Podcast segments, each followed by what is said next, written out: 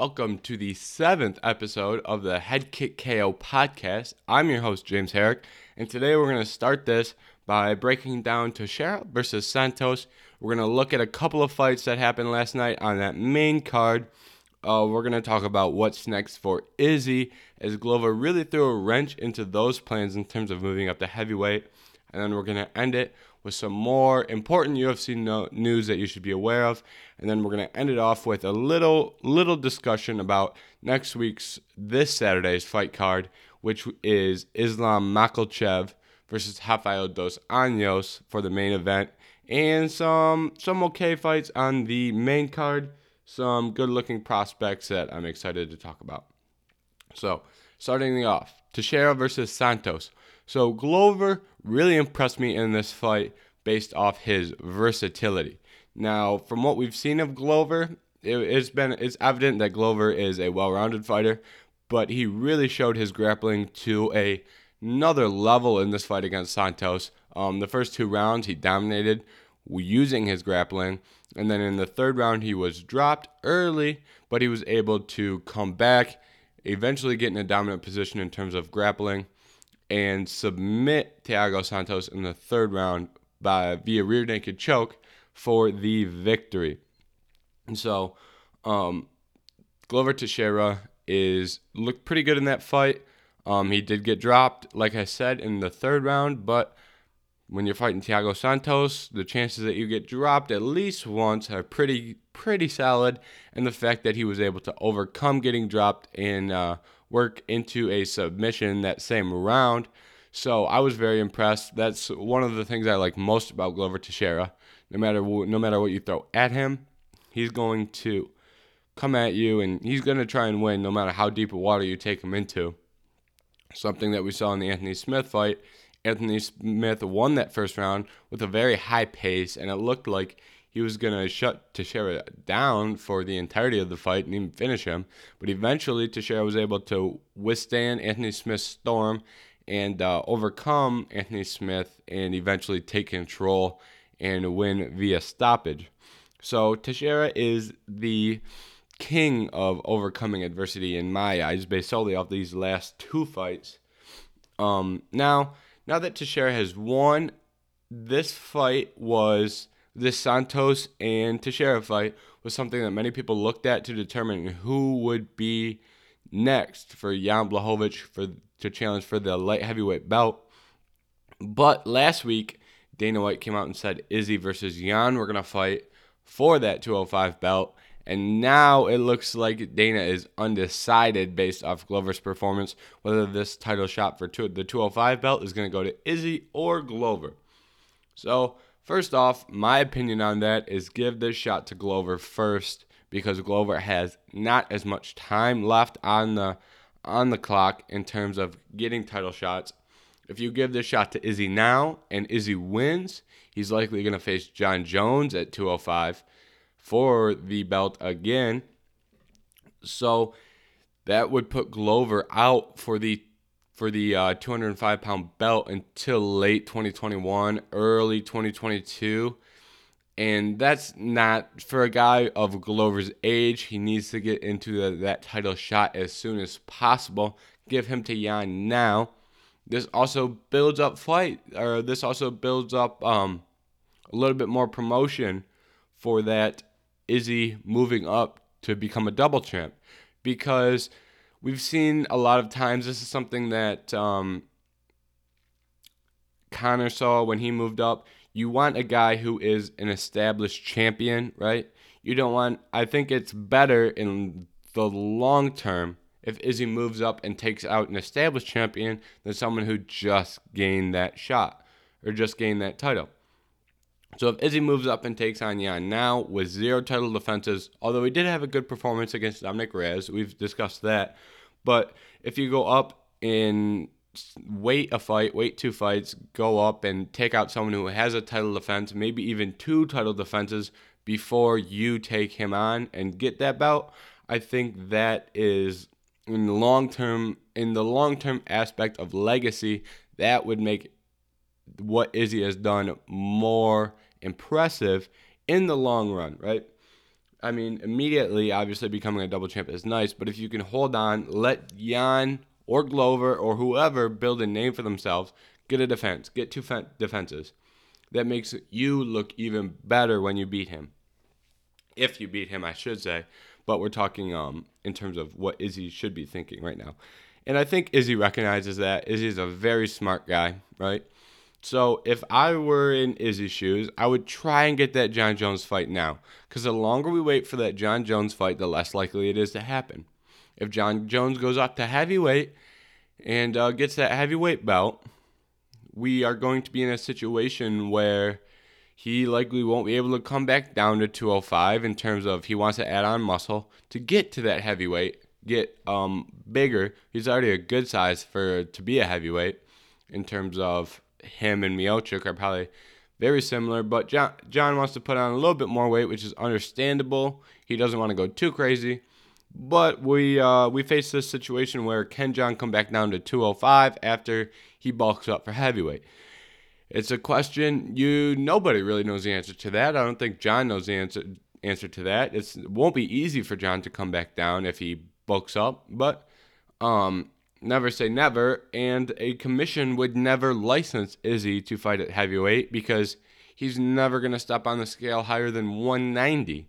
And Izzy is is uh, outspoken about not gaining weight. He wants to stay at his size. That's why he hasn't bulked up for middleweight, right?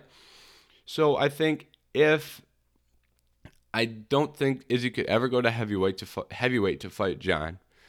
Izzy, well, Izzy couldn't go to heavyweight to fight anybody. So, if you don't do this Izzy versus Jon fight now, you're going to be in a situation where we might never get it. That 205 belt for Izzy is going to be always be there for him to come and take on, right? So, in my eyes, what we should do here is have Izzy fight Jon now. Um, and that's going to be the that's probably the toughest fight for Izzy is Jon. if you look at everyone at middleweight and everyone at light heavyweight, Jon does give him the biggest challenge based solely off grappling. If you look at and length, grappling and length, if you look at middleweight, um, you've got Whittaker, Costa, Cannonier, Hermansson, Romero, Till. Those guys there, um, Izzy's beat some of them. And the other guys that he hasn't beat yet, I think everyone does believe that he can beat, right? So when you move up to 205, you're looking at Jan, uh, Glover, Dominic Reyes, um, Thiago Santos, and then some of these other young up and up and comers like uh, Jiri Prochazka, um, Alexander Rakic. Those guys are still building a name for themselves, right? But they are very talented fighters. And then, well, I guess Jon right now is still technically a 205 pounder. Um, so when you look at those names there, you're gonna have a. I think you're gonna have a tough time selling to a lot of people that Izzy isn't going to win, that Izzy will lose, right? I think it's going to be a tough sell for a lot of people, unless you're talking about Jon Jones, because Jon Jones does have that wrestling background, and now we're going to have a question of is he's going to be some, going up against someone with that length and someone who knows how to use that length and someone who can wrestle if he gets in trouble on the feet, someone who can wrestle very effectively. So that's the toughest fight for Izzy is Jon Jones. Obviously, I'm not a rocket scientist by saying that at all, but um, we we see that fight now. Then, if Izzy can win that fight, he would put himself in a great position in terms of legacy. And then as he beats, if he can beat Jon, right? And then he can go and defend that 185 pound belt because he probably wants to stay double champ. So you got to defend that 185 pound belt. Um, and by that point, if he fights Jon now, that would leave you with a couple months to figure out who is the next contender at 185. So building up some resumes of some more 185 pounders to give him a good title shot there. And then at that point, once you take out Jon, once you take out another 185 pounder, by that time you should have a light heavyweight champion who has established himself as a great champion. As long as Jan or someone else can go on a one or two fight streak and get the belt, defend it. Um, but I at this point I just don't think it makes much sense for Izzy to go up and fight Jan now, um, because many people see this as um, everyone obviously sees Jan as the champion, but I think in a lot of people's eyes there's a little asterisk next to that, considering the fact that Jon left the division, right? He didn't beat the champion. He beat Dominic Reyes, who is an established contender, but he didn't beat the guy. Um, I think Jan could be in a very similar situation DC was in when he won that belt. A lot of people look at DC's time at light heavyweight, and they consider him the second light, light second best light heavyweight in during that era, behind Jon, even though he was a champion, right? So let let Jan build himself up to more of the uh, casual fan base. Let him get some more some more good wins under his belt, and at that point, you could be looking at a mega mega fight when Izzy goes up compared to what it is right now. If we let these things build, I'm a big um big supporter of letting these build and grow rather than jumping into them premature, prematurely, especially in the case of Izzy and Jan two guys who don't seem to be going anywhere anytime soon. So let both their names build before we pair them up with each other. Um, with that being said, Glover, I think he deserves that title shot right now. Um, give him Jan and Izzy take Jon. You both go fight. I think they both have good chances of winning that fight. And then as I said, you know, get some wins and then pair each other off. I don't think there should be any rush to do Izzy versus Jan right now because it could be a much bigger fight within the next year to year and a half, two years at the most. I don't see it taking more than two years. But if you do this fight now, we're looking at a, you know, a good pay per view buy for many people. But if you do this fight, like I said, in a year, year and a half, you're looking at an all time great pay per view. And I think those are two distinct differences. And we should aim for the second and not rush into the first. Okay. So let's move on from that topic. Um, on that main card last night, one of the main fighters that I want to talk about is Giga Chikadze. Now, Giga looked great again. So like I've said, I always like to see um, development and things and and fighters answer questions, right? So Giga is facing Jamie Simmons. So in this fight, Jamie is looking to get inside, get some hooks, take take Giga down. That's the obvious game plan of beating Giga is getting him to the ground, which understandable. Giga did a great job with takedown defense, and he was up against the cage Simmons had two underhooks, and Giga was able to get off the fence and get space from Simmons and stop that takedown. He did that at he did that once, which was a very long encounter. Jamie went for another takedown. Giga stopped it.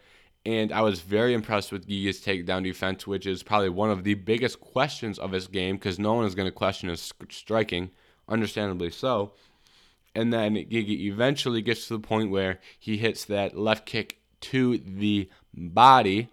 And then after he hits it to the body, Jamie's looking for that kick to come again to the body. He, Giga takes it to the head, cleans his clock with it, and that puts Giga Chikadze in the head kick club. Giga finishes this one with a head kick KO. And as you know, on the Head Kick KO podcast, we love head kick KOs, right? So, very impressed by Giga. And um, in that fight, they were talking about how Giga looked or was looking to face a more established name.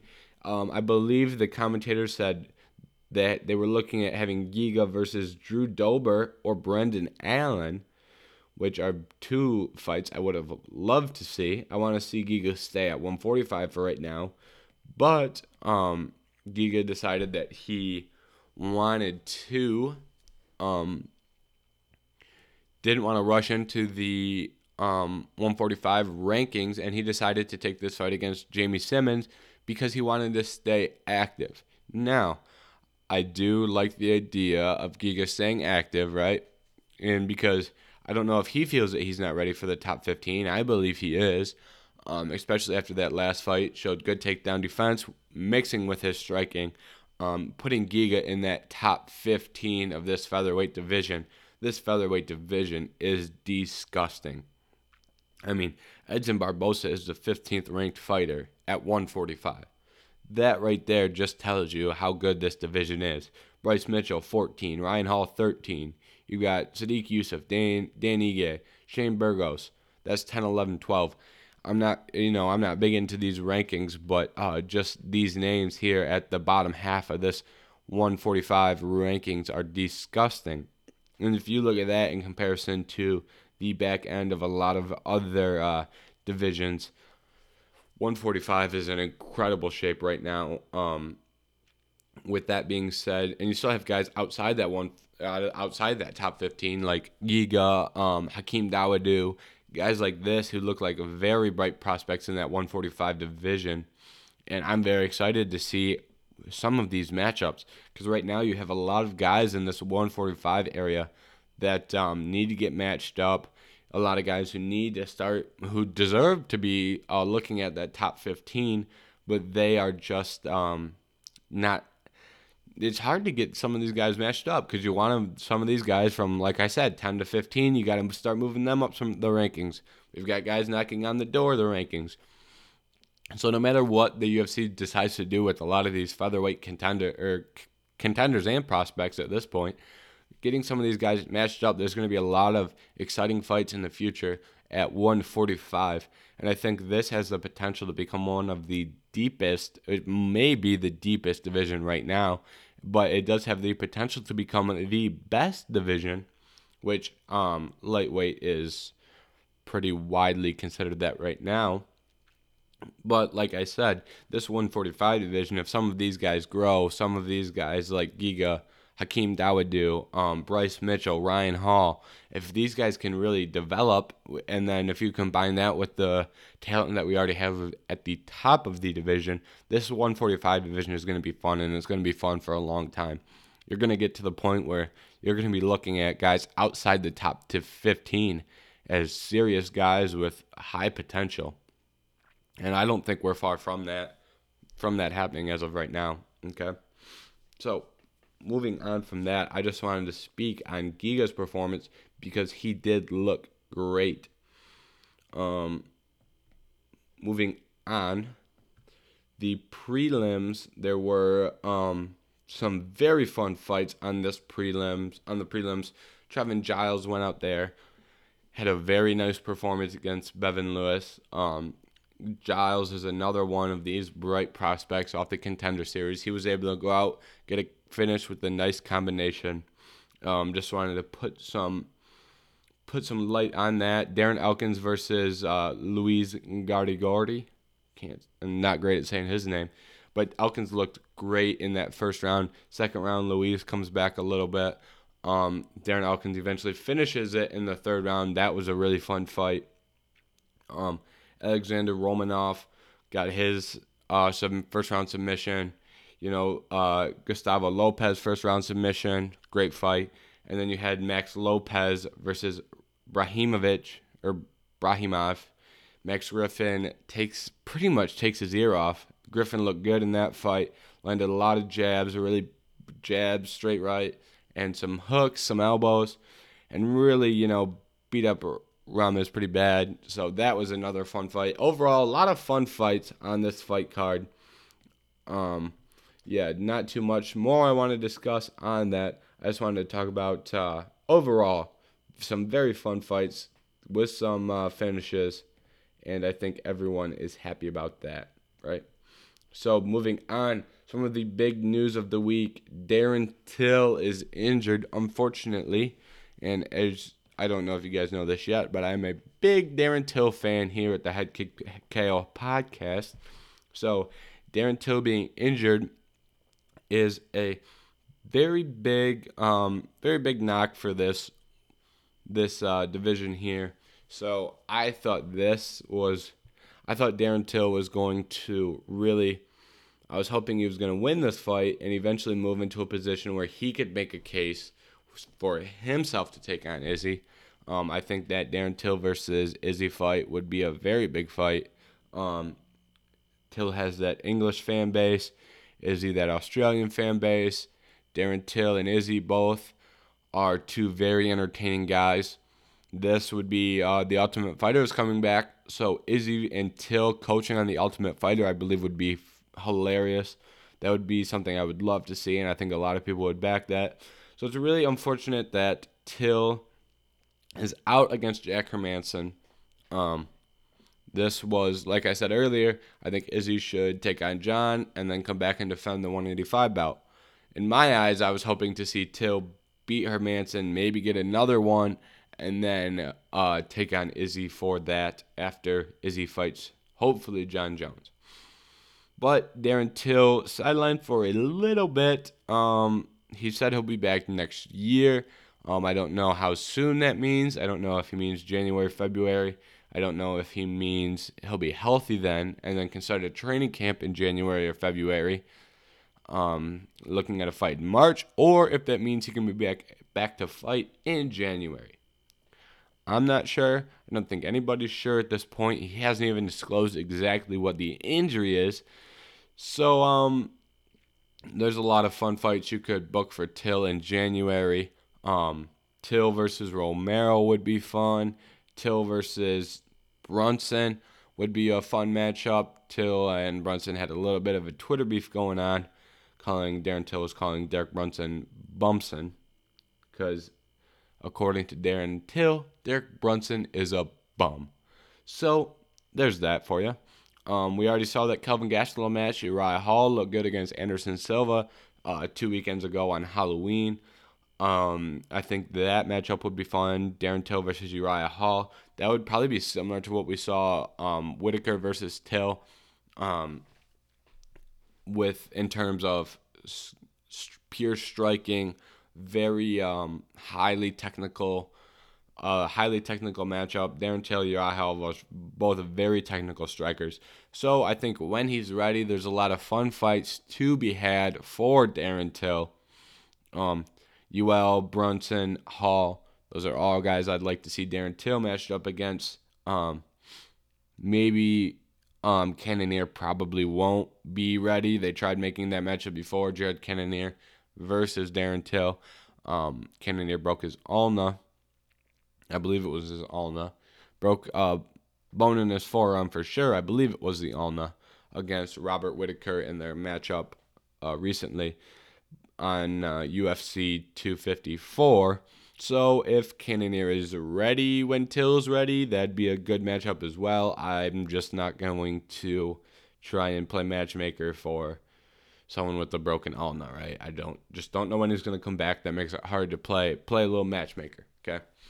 So, moving uh Kevin Holland is the name to replace Darren Till, and I find this very interesting here. Um, out of all the guys, apparently we had a lot of guys in the top 15 turn down Jack Hermansson in December. They eventually looked at Kevin Holland. Kevin Holland said yes. I'm surprised Jack Hermansson said yes because as of right now, everyone uh, out here is citing rankings. Everyone loves to talk about rankings, but you know, in this situation, I guess Jack Hermansson was willing to face someone unranked. A lot of guys in his shoes would have said, I'm ranked number four. I don't want to face someone outside the top 10 or top 15 or whatever number they set. But fighting Kevin Holland, um, Jack Hermansson, this is going to be a big opportunity for Kevin Holland. I think Kevin Holland deserves this based off how active he's been and how well he has performed. I believe he's fought five times. Uh, he's either fought five times or this is going to be his fifth fight for this year. I will double check that very quickly. Um, yeah, so in 2020, this is his. Just a second. Yeah, so he's fought four times in 2020, it looks like. Yep, four times in 2020. And he fought Anthony Hernandez, Joaquin Buckley, Darren Stewart, and Charlie Ontiveros. So, very excited to see Kevin Holland moving up. He's had some impressive performances the um, his last couple fights out. Um, he obviously TKO in his most recent fight. Um, on that was on Halloween as well. Uh, Darren Stewart, that was a fun fight. He got out of there, out of there with the split decision. Joaquin Buckley, TKO. Um, that name is looking a lot nicer on his record right now. He's got a win against Gerald Meerschaert. So he's stacked some wins against some very tough guys um, in the last couple years. He took out Geoff Neal in 2017. So yeah, it's about time Kelvin Ho- Kelvin Ho- Kevin Holland, excuse me, moved up in the rankings. I'm excited to see that for him. Um, with that being said, he's moving up high in the rankings and very fast. So this is going to be a big step for him. Let's see how he reacts to that. Um, I'm surprised that they didn't give this fight to like Marvin Vettori, Brad Tavares, one of those guys. I can't believe someone in that 10 to 15 range would decline a top four uh, fight against a fourth ranked fighter. Um, because that's such an opportunity. So there's a lot of guys missing out on opportunities, and this isn't that short notice. I believe that fight is on December 5th, if I remember correctly. I know it's in December, early December. Um, so with that being said, I'm surprised they had to look to Kevin Holland, but good for Kevin Holland for being ready to take a fight on short notice. So all due respect to him on that, and hopefully he can go out there and impress and get himself um, some some uh, some momentum going. He's already got some momentum going. Let's get some mo- momentum against some top guys. Um, moving on, let's talk about next week's fight card, which is at the main event. We has Islam Makhachev versus Rafael dos Anjos. This has been a fight that um, we've had a hard hard time getting Islam matched up here recently, but Rafael dos Anjos um, was willing to take that fight. This fight was supposed to take place on UFC 254. Dos Anjos got COVID, so they pushed it back. Um, I would be interested to see here is this is side note. Um, I'd be interested to see the stats of fighters who got COVID and uh, who fought afterwards because I know Santos and Teixeira both got COVID. Um, I'd be interested to see how that. Um, a lot of fights have been pushed back because of COVID, so I'd be really interested to see see um the stats of fighters how they perform after they got COVID. I think that'd be interesting. I don't know where to find those stats. If someone knows where to find those stats, point me in that direction. But I think that could be a real talking point about how that affects your, affects your performance, especially in the short term. Because Rafael dos Anjos got it shortly before UFC 254 um, I would think within two weeks of the event. And then they moved this to a month ahead, pretty much. So um, it'll be interesting to see how Rafael dos Anjos performs in his last couple. Well, let's talk about Islam first. Islam has is obviously one of the um, brightest prospects in that lightweight division. Yeah. So Islam is one of the brightest prospects in the lightweight division as of right now. He trains with Habib. so obviously, um, there's a lot of guys out there. They've been struggling to find a fight for Islam. They've looked just about everywhere. It's about time they were able to get Islam ma- Islam matched up with somebody um, Rafael dos Anjos stepped up to take the fight at 155. So I'm very interested to see here um, if Rafael, what Rafael has, what RDA has left in the tank here. Because in his last several fights, he has um, he's faced a lot of tough competition. He's lost to Chiesa, Leon Edwards, got a win over Kevin Lee. Before that, he lost to Kamaru and lost to Colby. But then he beat Robbie, Neil Magny. But then he lost to Tony Ferguson, Eddie Alvarez. So it's hard looking at how he's performed in his last couple fights to determine how good RDA is still at this point because he's he's always been in there with some of the best guys that uh, we have in the lightweight and uh, um, both at 155 and 170. So I, I'm interested to see how RDA performs. Um, he's won one of his last five, but like I said, we can't really look at that for much considering the level of competition he's faced. Um, so I'm interested to see how this plays out for RDA.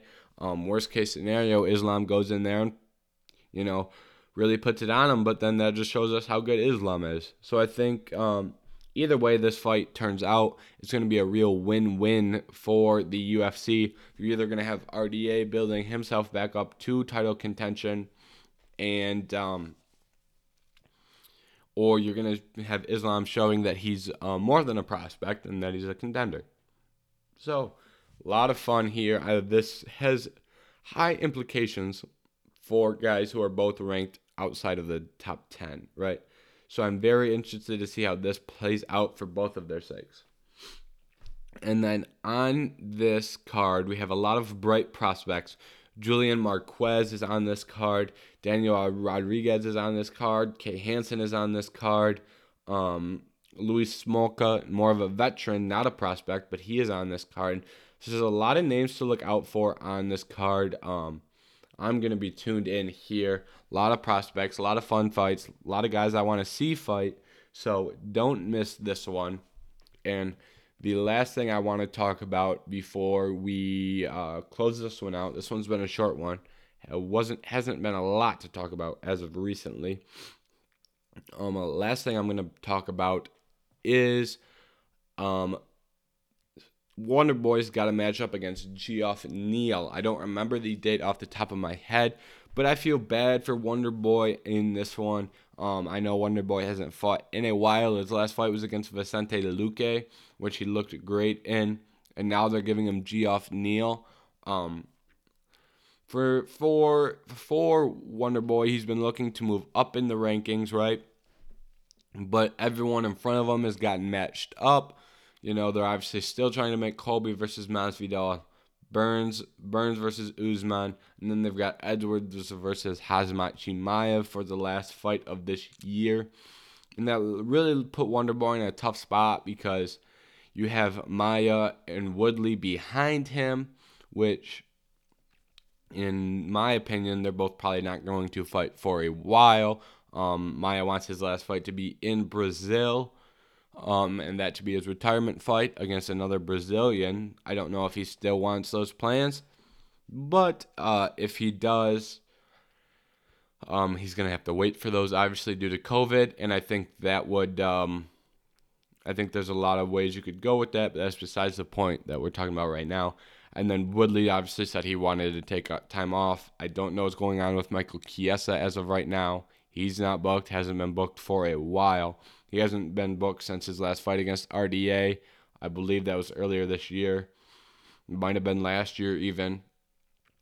So, um, for Woodley, he really didn't have a choice but to move down in those rankings to someone in the 9, 10, 11, 12 range, which for Wonder Boy is is that's you know, it is what it is, but I, he obviously would have liked to see some stiffer competition. I think a lot of fans want to see that. A lot of fans um, want to see Wonder Boy back in that title picture. So it's a shame that he really had to move down that far to get a fight. I'm surprised they didn't go Neil Magny with this one.